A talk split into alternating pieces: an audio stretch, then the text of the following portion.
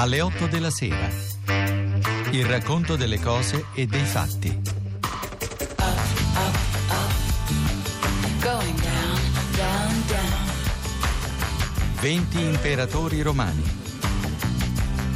di Andrea Giardina. Going up, up, up. Going down, down, down. The sea is flecked Aureliano fu un grande imperatore, ma regnò soltanto cinque anni e della sua vita prima dell'ascesa al trono, per acclamazione dei soldati nell'anno 270, sappiamo molto poco. Era originario dell'Illirico, come il suo predecessore Claudio Gotico e come lo sarebbero stati i suoi successori lungo alcuni decenni che furono decisivi per la salvezza dell'impero. Insomma, Aureliano appartiene alla schiera degli imperatori soldati che aveva avuto inizio con Massimino il Trace. L'Illirico, non è casuale naturalmente questo fatto che provenissero dall'Illirico, era una regione molto ampia che si estendeva verso oriente, oltre la costa adriatica ed era la regione chiave per il controllo delle frontiere occidentali.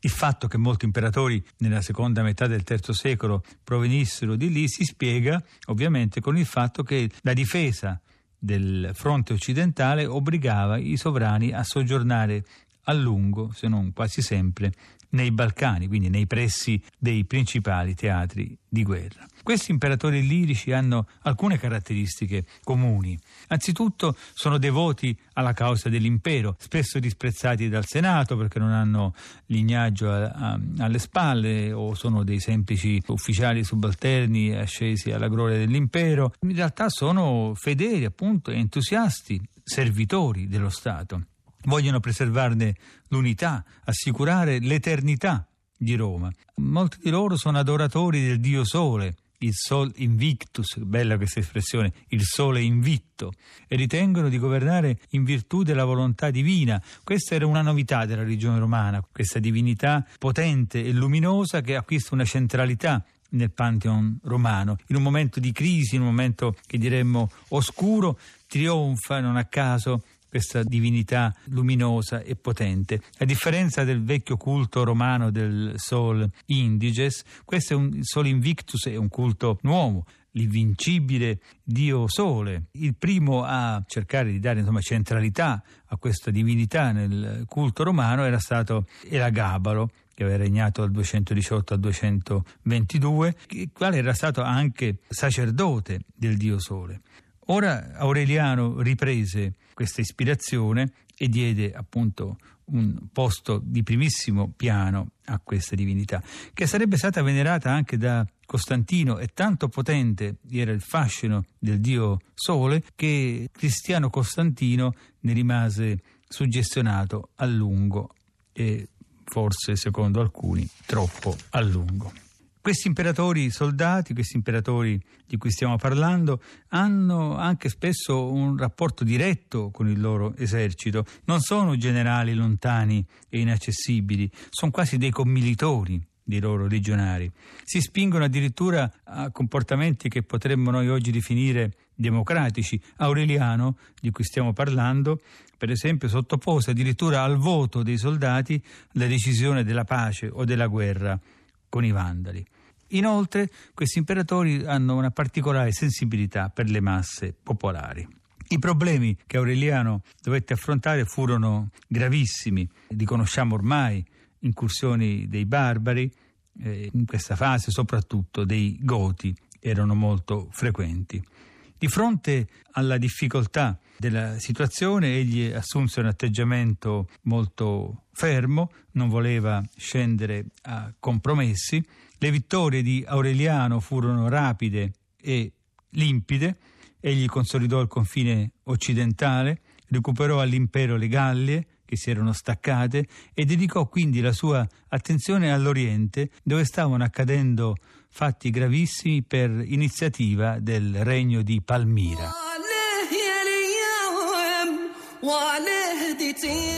Palmira era ed è ancora una splendida oasi della Siria, posta in posizione chiave a metà strada tra il Mediterraneo e il fiume Eufrate. Chi oggi ha la fortuna di visitarne le rovine E devo dire la cosa non è difficile, visto che la Siria, malgrado quello che si dice, la propaganda negativa, è uno Stato gentile, ospitale e sicuro per i turisti, può farsi un'idea dell'antico splendore di Palmira. La sua floridezza dipendeva dalla posizione geografica e dall'abbondanza delle sorgenti, la cui acqua consentiva alle carovane la traversata del deserto sulla linea diretta dal Medio Eufrate alla Siria.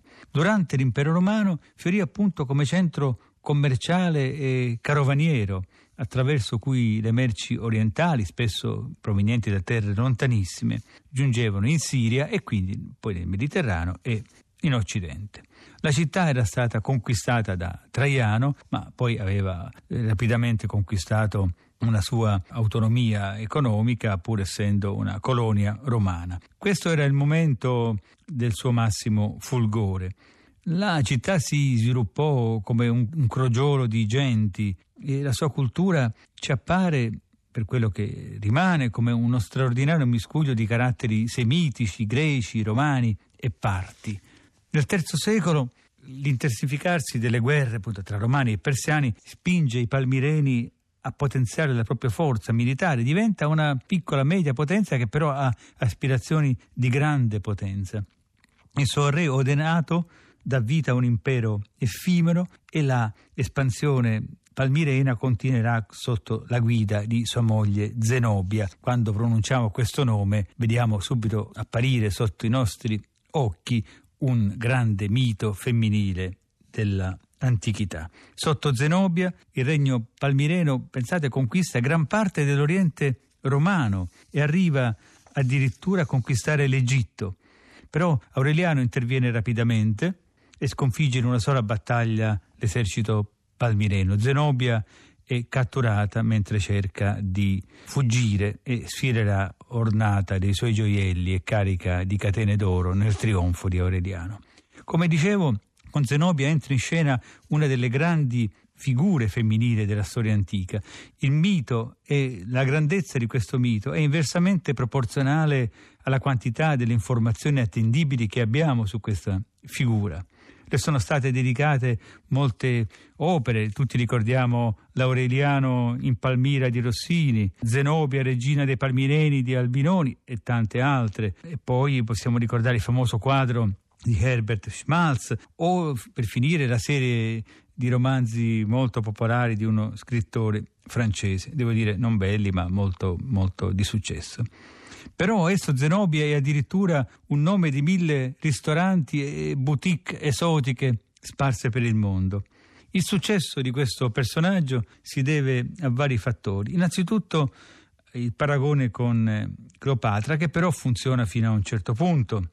Cleopatra ha bisogno dei suoi amanti romani per mantenere il potere, mentre Zenobia è una regina che ha sfidato Roma, che ha cercato di staccare il suo regno da Roma e che ha conquistato territori romani. Qualcuno ne ha fatto addirittura l'antesignana dell'anticolonialismo.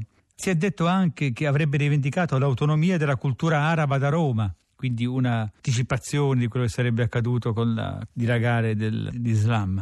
In verità Zenobia era in tutto e per tutto una principessa ellenistica, sia pure di un ellenismo molto orientalizzato. Non sappiamo che cosa esattamente le accadde dopo il trionfo nel quale sfilò ricoperta dei suoi gioielli. The meadowlark and the chimchuree and the sparrow. La difesa dei confidi per Aureliano era la priorità assoluta, ma anche la quiete civile aveva la sua importanza e soprattutto aveva grande importanza la quiete della capitale la tranquillità della plebe romana. Il consenso della plebe era importante per gli imperatori, questo non perché la plebe fosse in grado di manifestare il suo dissenso politico, di sfiduciare formalmente il sovrano, nulla di tutto questo, o nemmeno perché avesse una capacità di violenza tale da abbattere un imperatore. Per un altro motivo più delicato, meno appariscente ma importante, perché il dissenso della plebe romana nei confronti dell'imperatore poteva certamente indebolire l'immagine del sovrano esponendolo ad altri pericoli, dando il pretesto per attacchi alla sua persona. E appunto un imperatore detestato dalla plebe come davvero un animale ferito e sanguinante in mezzo ai predatori. Gli imperatori che soggiornarono a lungo a Roma cercarono quasi tutti di avere un buon rapporto con la plebe. Erano molto popolari quelli che davano splendidi giochi o addirittura che si esibivano come Nerone o Commodo.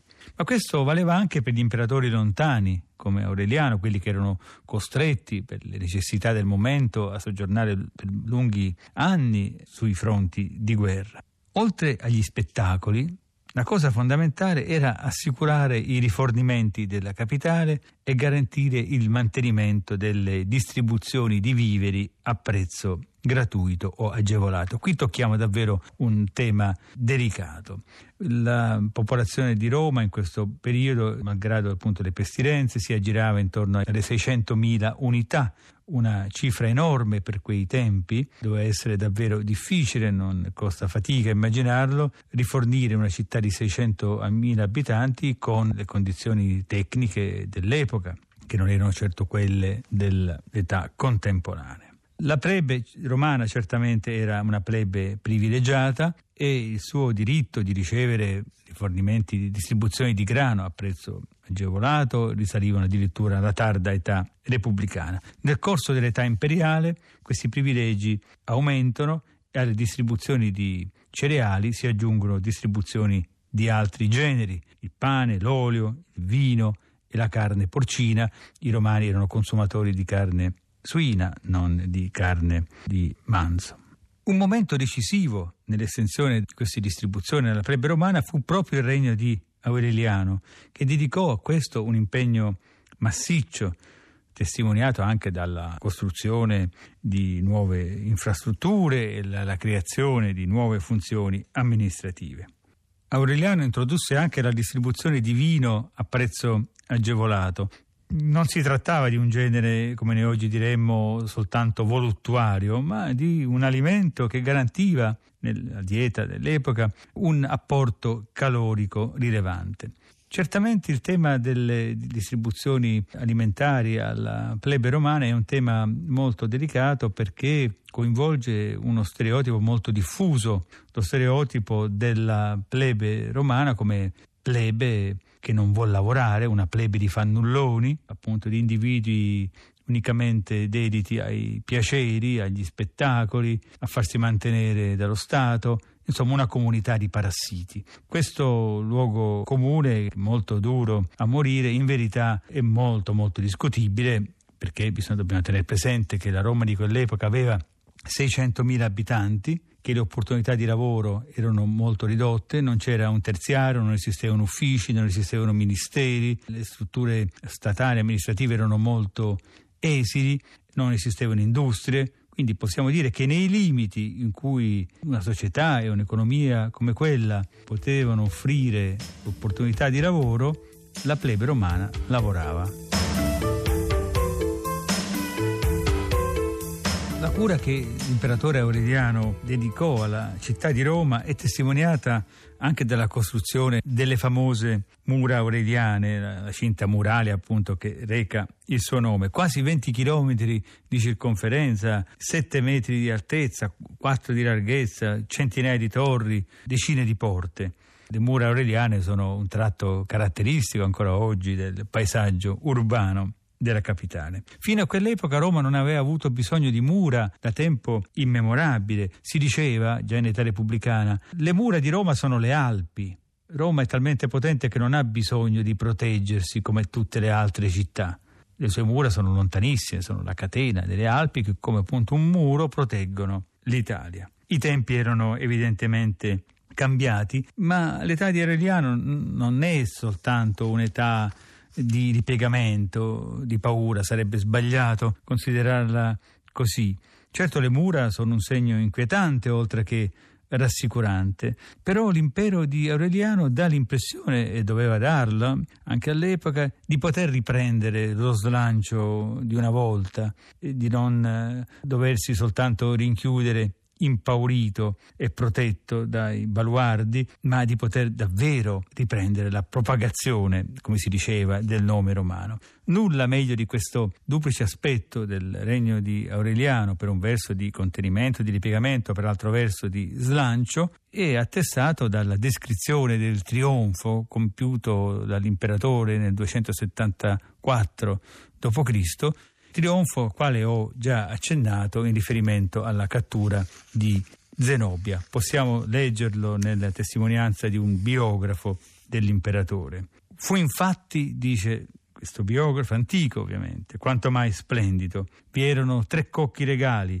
di questi uno era quello di Odenato, variamente lavorati in argento, oro e gemme, l'altro era quello donato ad Aureliano dal re di Persia, esso pure frutto di un lavoro artistico non inferiore. Il terzo era quello che Zenobia si era fatta costruire sperando che con esso avrebbe potuto visitare la città di Roma. Né questa speranza andò delusa, che con essa ella entrò nella città, ma vinta e oggetto di trionfo. C'era un altro carro aggiogato a quattro cervi che si dice fosse appartenuto al re dei Goti. Di esso, come molti hanno riferito, Aureliano si servì per salire sul Campidoglio, per sacrificare lì i cervi che, a quanto si diceva, dopo averli catturati assieme al carro, egli aveva promesso in voto a Giove ottimo, massimo. E poi la celebre descrizione, anche se brevissima, della presenza di Zenobia. Avanzava anche Zenobia, ornata di gemme e di catene d'oro, che altri sorreggevano. Ecco, questo era uno dei volti possibili di Roma in quegli anni, un volto trionfare, smagliante. Proprio per questo l'assassino di Aureliano, avvenuto senza nessuna ragione plausibile e senza nessuna giustificazione, appare tanto più assurdo. Aureliano fu infatti ucciso in una congiura ordita dai suoi ufficiali. Ormai si ammazzavano gli imperatori senza nemmeno ricercare più il motivo valido per questa uccisione. Questo fu certamente un grande lutto per Roma, perché ritengo che questo imperatore possa essere considerato uno dei più grandi imperatori romani, anche se il suo regno troppo breve, appunto appena cinque anni, ha ostacolato la consacrazione della sua fama e non gli ha dato la possibilità di agire come avrebbe potuto. Trovo davvero bizzarro comunque il giudizio di uno storico inglese dei nostri giorni, secondo il quale ad Aureliano sarebbe mancata l'originalità necessaria a porre fine alla crisi dell'impero, come se davvero fosse possibile porre fine a quella terribile crisi che durava ormai dei decenni in solo cinque anni. Possiamo dire comunque che Aureliano diede davvero un forte contributo alla salvezza dall'impero e all'uscita dalla crisi, anche se questo sarebbe accaduto con Diocleziano alcuni decenni dopo. Di Diocleziano parleremo lunedì prossimo alle 8 della sera su Radio 2. Alle 8 della sera. 20 imperatori romani di Andrea Giardina. Regia di Federica Barozzi. A cura di Giancarlo Simoncelli.